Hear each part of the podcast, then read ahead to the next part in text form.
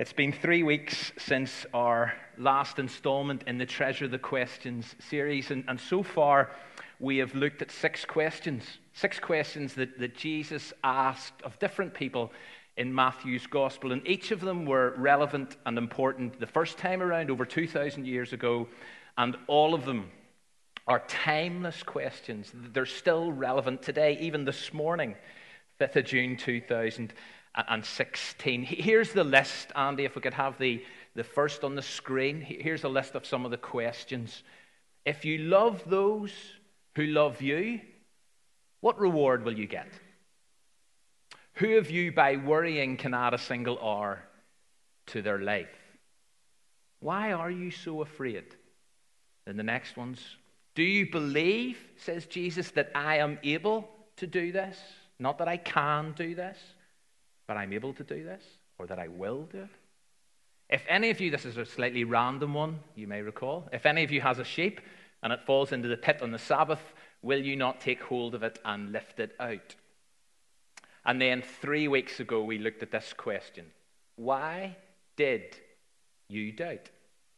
Well, this morning, we come to what could arguably be described as the most important question to date. It was then, it is now. We're actually going to look at two questions. Stephen has introduced the first of those questions, which is a relatively general and safe question.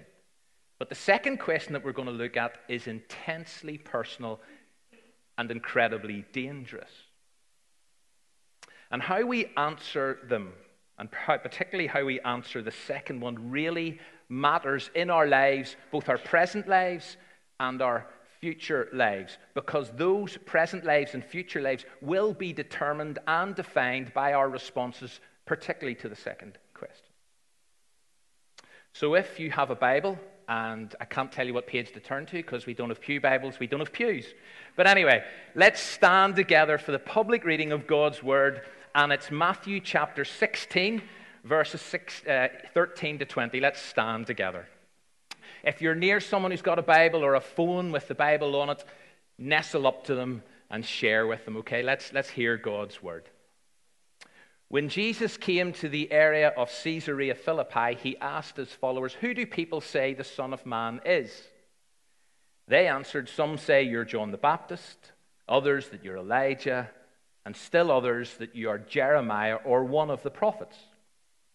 Then Jesus asked them, and who do you say I am? Simon Peter answered, You are the Christ, the Son of the living God. Jesus answered, You're blessed, Simon, son of Jonah, because no person taught you that. My Father in heaven showed you who I am, so I tell you, you are Peter. And on this rock I will build my church, and the power of death will not be able to defeat it. I will give you the keys of the kingdom of heaven. The things you don't allow on earth will be the things that God does not allow. And the things you allow on earth will be the things that God allows. And then Jesus warned his followers not to tell anyone he was the Christ. Take a seat. So, who do people today say about Jesus? Say Jesus says. What do they think of Jesus, the people today that we know. You could argue that fewer and fewer people really care who Jesus is. Less and less people are bothered who Jesus is. The connection between Jesus and people today is increasingly tenuous.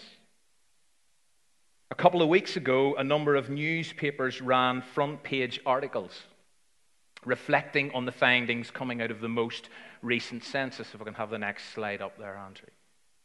Granted that these figures I'm about to share with you relate to England and Wales, and I know that the situation in Northern Ireland is different, but they do highlight the increasing drift that there is and detachment from Christianity in the UK and from the Christian story. And so the Guardian headline read People of no religion outnumber Christians now. It went on to say the number of people who say they have no religion is rapidly escalating and significantly outweighs the Christian population. The proportion of the population who identify as having no religion has now reached 48.5%. This is in 2014, compared to 25% in 2011. The number of people in the space of three years who now say no religion has doubled. The striking thing is, I'm reading on, the striking thing is the clear sense of the growth of no religion as a proportion of the population. The main driver is people who were brought up with some religion now saying they have none. What we're seeing is an acceleration in the numbers of people not only not practicing their faith on a regular basis, but not even ticking the box. Now, I, I realize, and some of you are sitting there thinking this, I realize that figures like that provokes lots of other questions. But as I was thinking about that first question that Jesus asked his disciples in Matthew 16, who do people say the Son of Man is? It struck me that in today's Western world and culture, it's harder and harder to know who people today think Jesus is. And although that is the growing trend, there are still some people who have an opinion, sometimes a strong opinion about who Jesus was and who Jesus is. Here is a, re- a selection of some relatively famous people and what they have said about Jesus. There are no slides, to these just at the moment, Andrew. Here's what Mikhail Gorbachev, former leader of the Soviet Union, said about Jesus Jesus was the first socialist the first to seek a better life for all mankind. Prince Philip, this is what he said Jesus might be described as an underprivileged working class victim of political and religious persecution. That's how Prince Philip has described Jesus. One leading French philosopher and writer said this Jesus was the greatest religious genius who ever lived.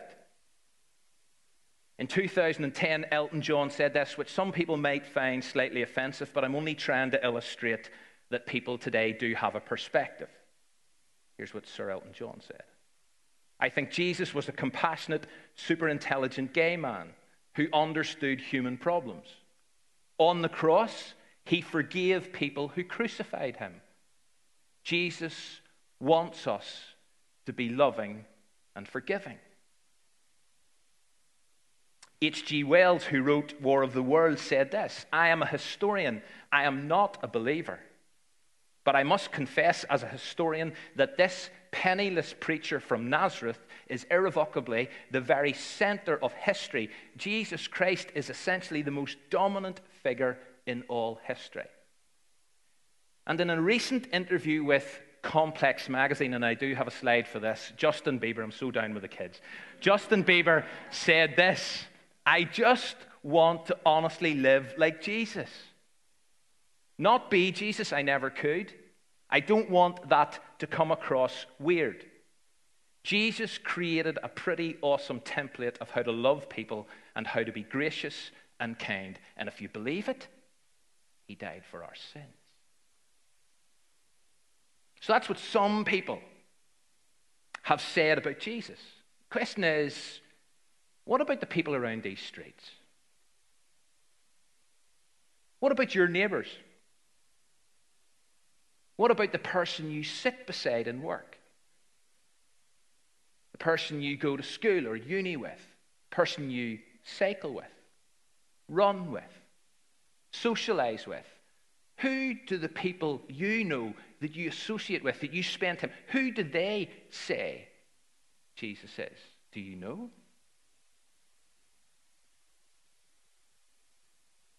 What's their take? Well, as we look at this a bit closer, and before we get a little more personal, let's explore these questions as they were first asked in their original context. So if you do have a Bible open, can you please, please hang on to it and, and say, share with the person beside you. In Matthew 16 and verse 13, we, we first read about the place where Jesus asked his first question.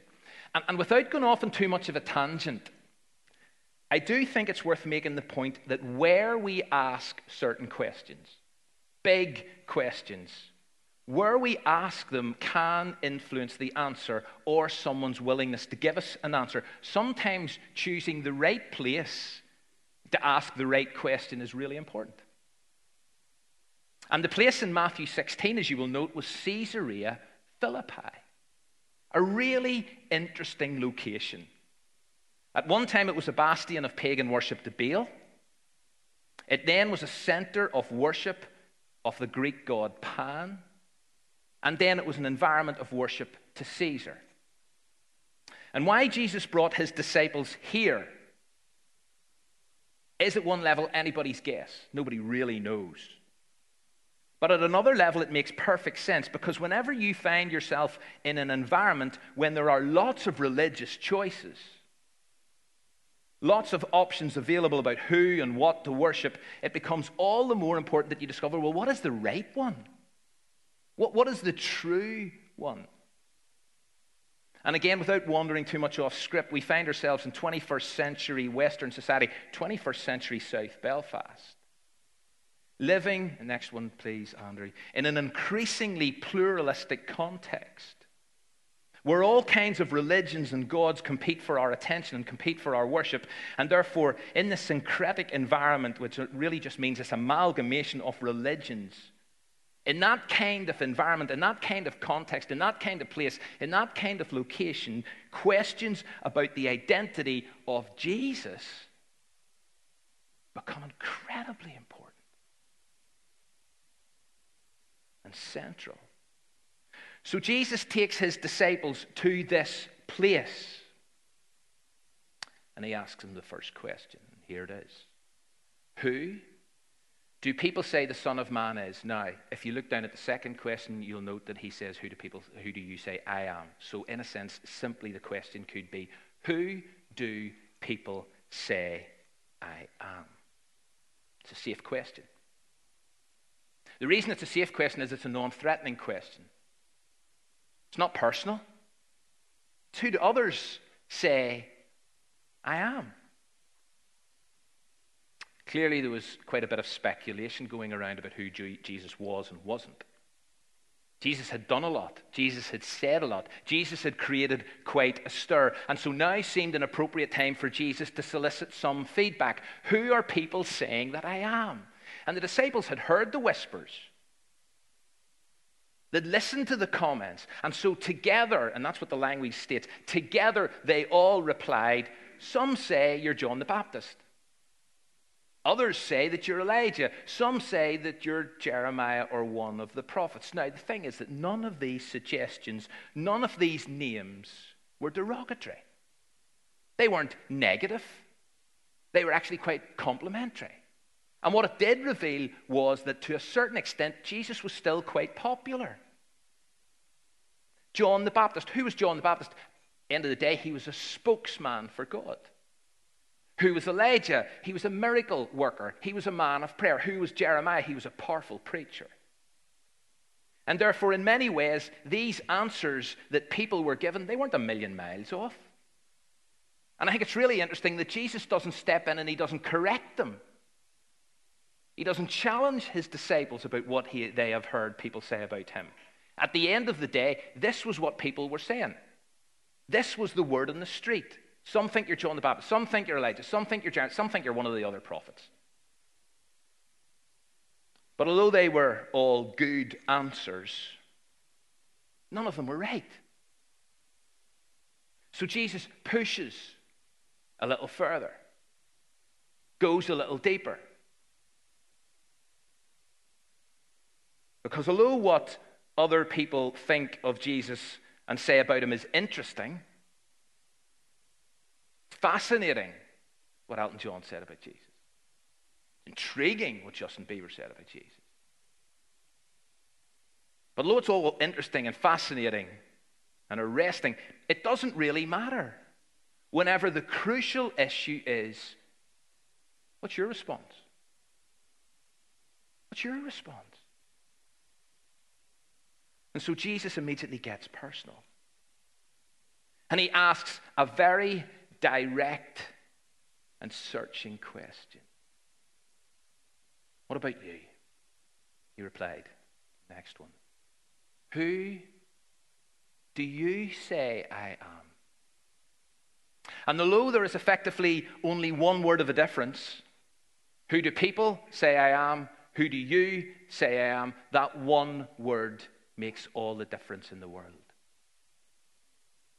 The answer to that question can no longer be found in, in looking around. It can no longer be found in listening to others. It's got to be found within, from the heart. This is about what you think. Isolate yourself for a moment.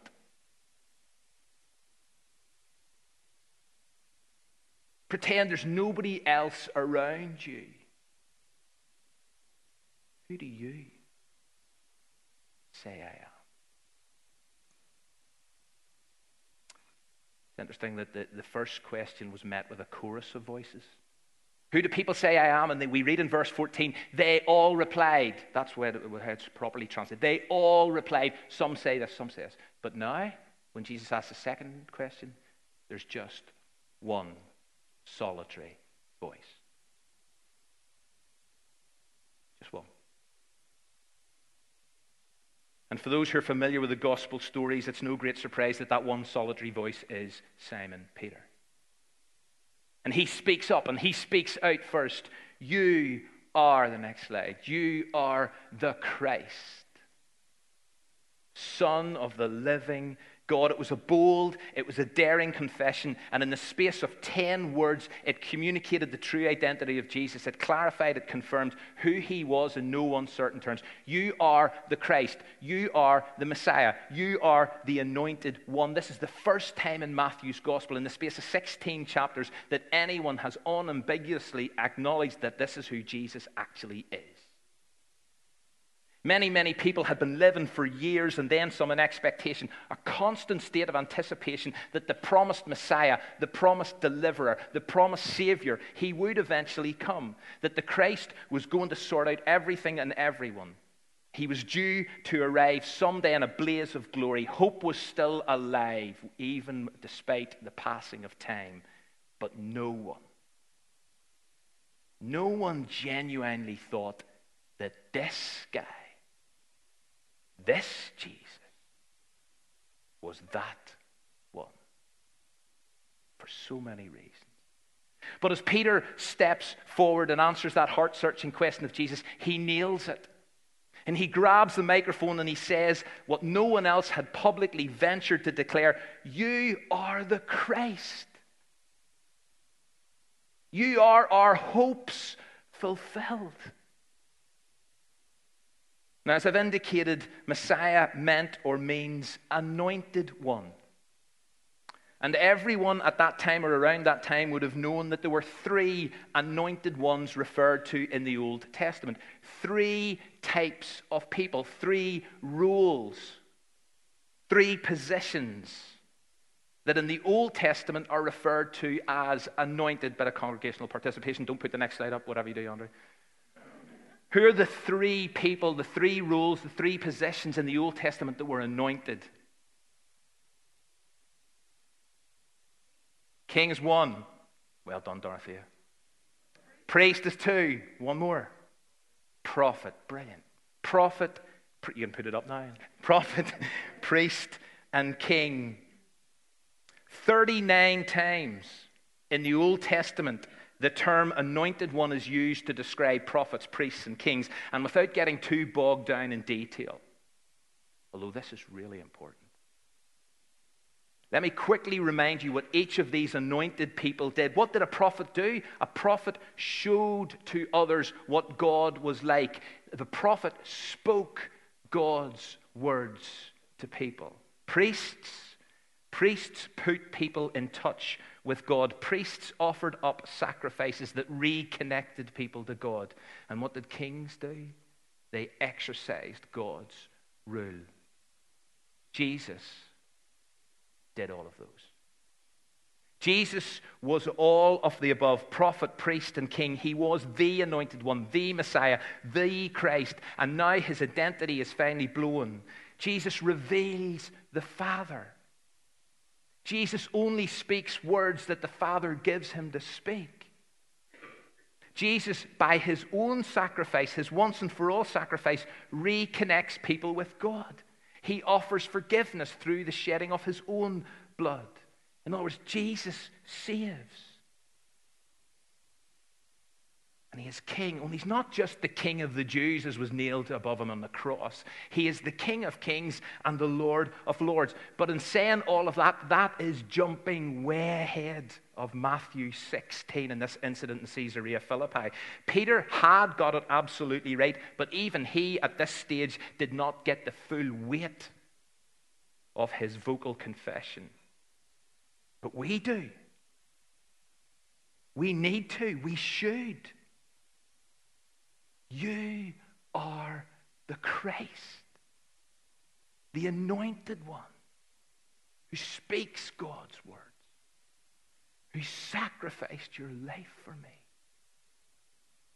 and who's in control of my life.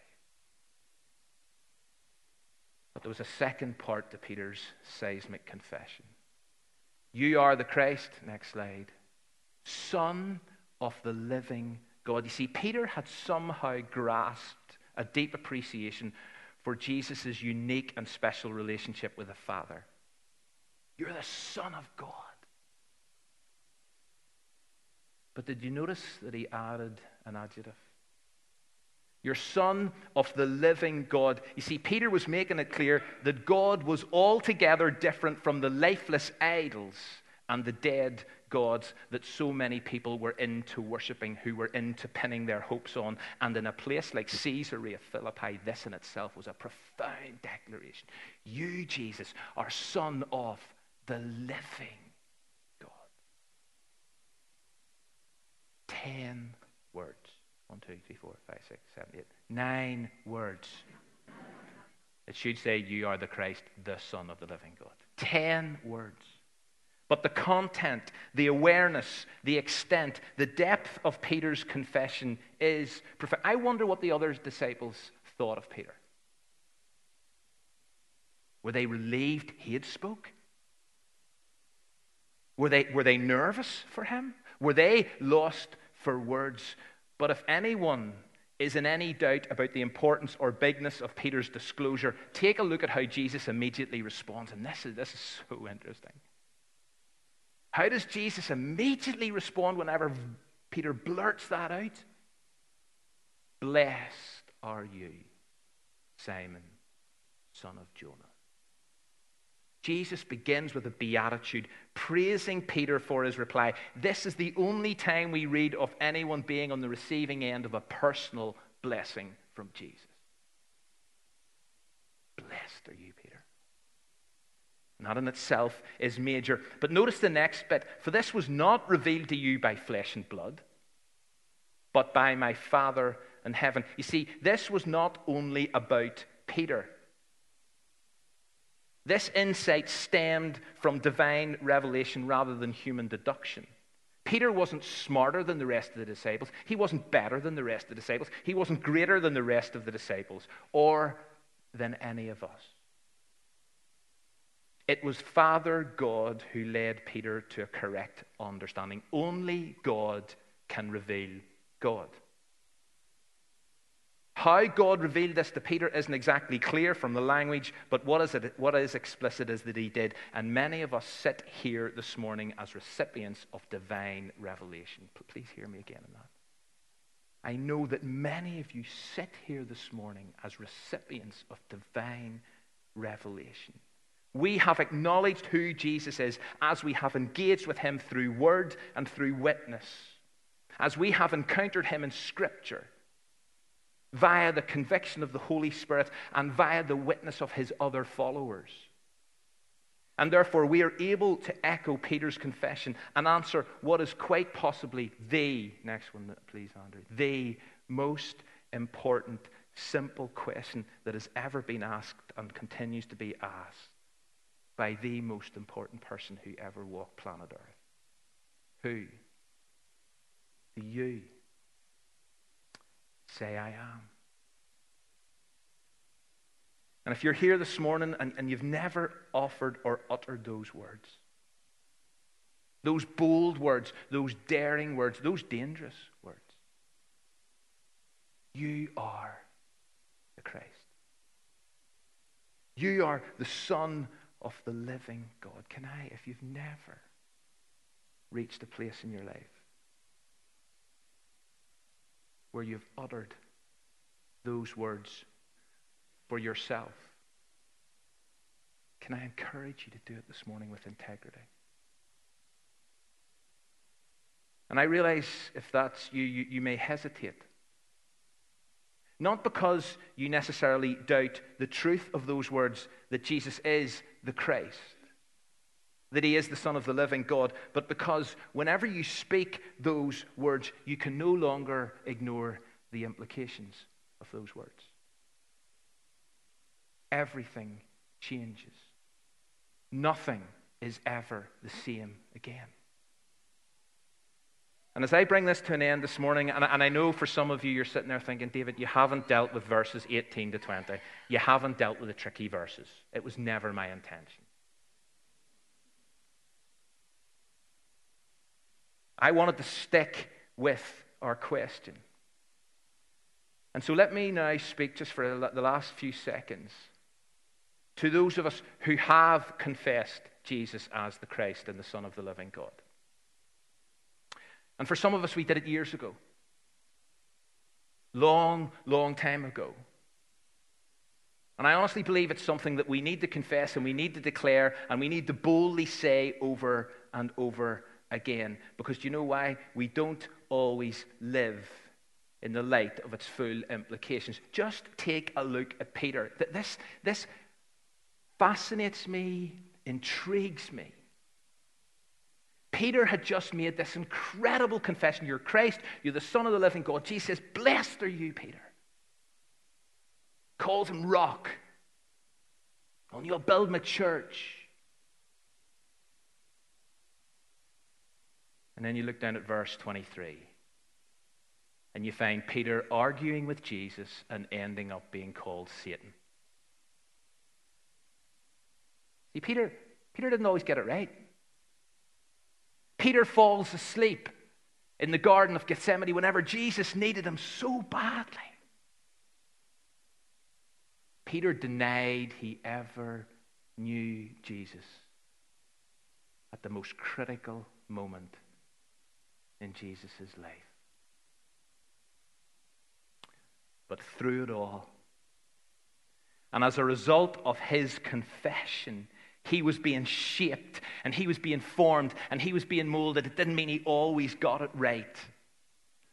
But he was being shaped and he was being formed just like you are, just like I am. Shaped, formed, molded into the rock that Jesus knew him to be. And as we all know, Peter was ultimately crucified for following and loving Jesus. And for some of us this morning, we haven't exactly got it right recently. There's some of us here this morning who are Christian, we haven't got it right this week. And we need to hear that question again from Jesus Who do you say I am? And we need to reply You are the Christ, Son of the living God. Recommit to living in light of it and just realizing how blessed we are to be able to affirm that.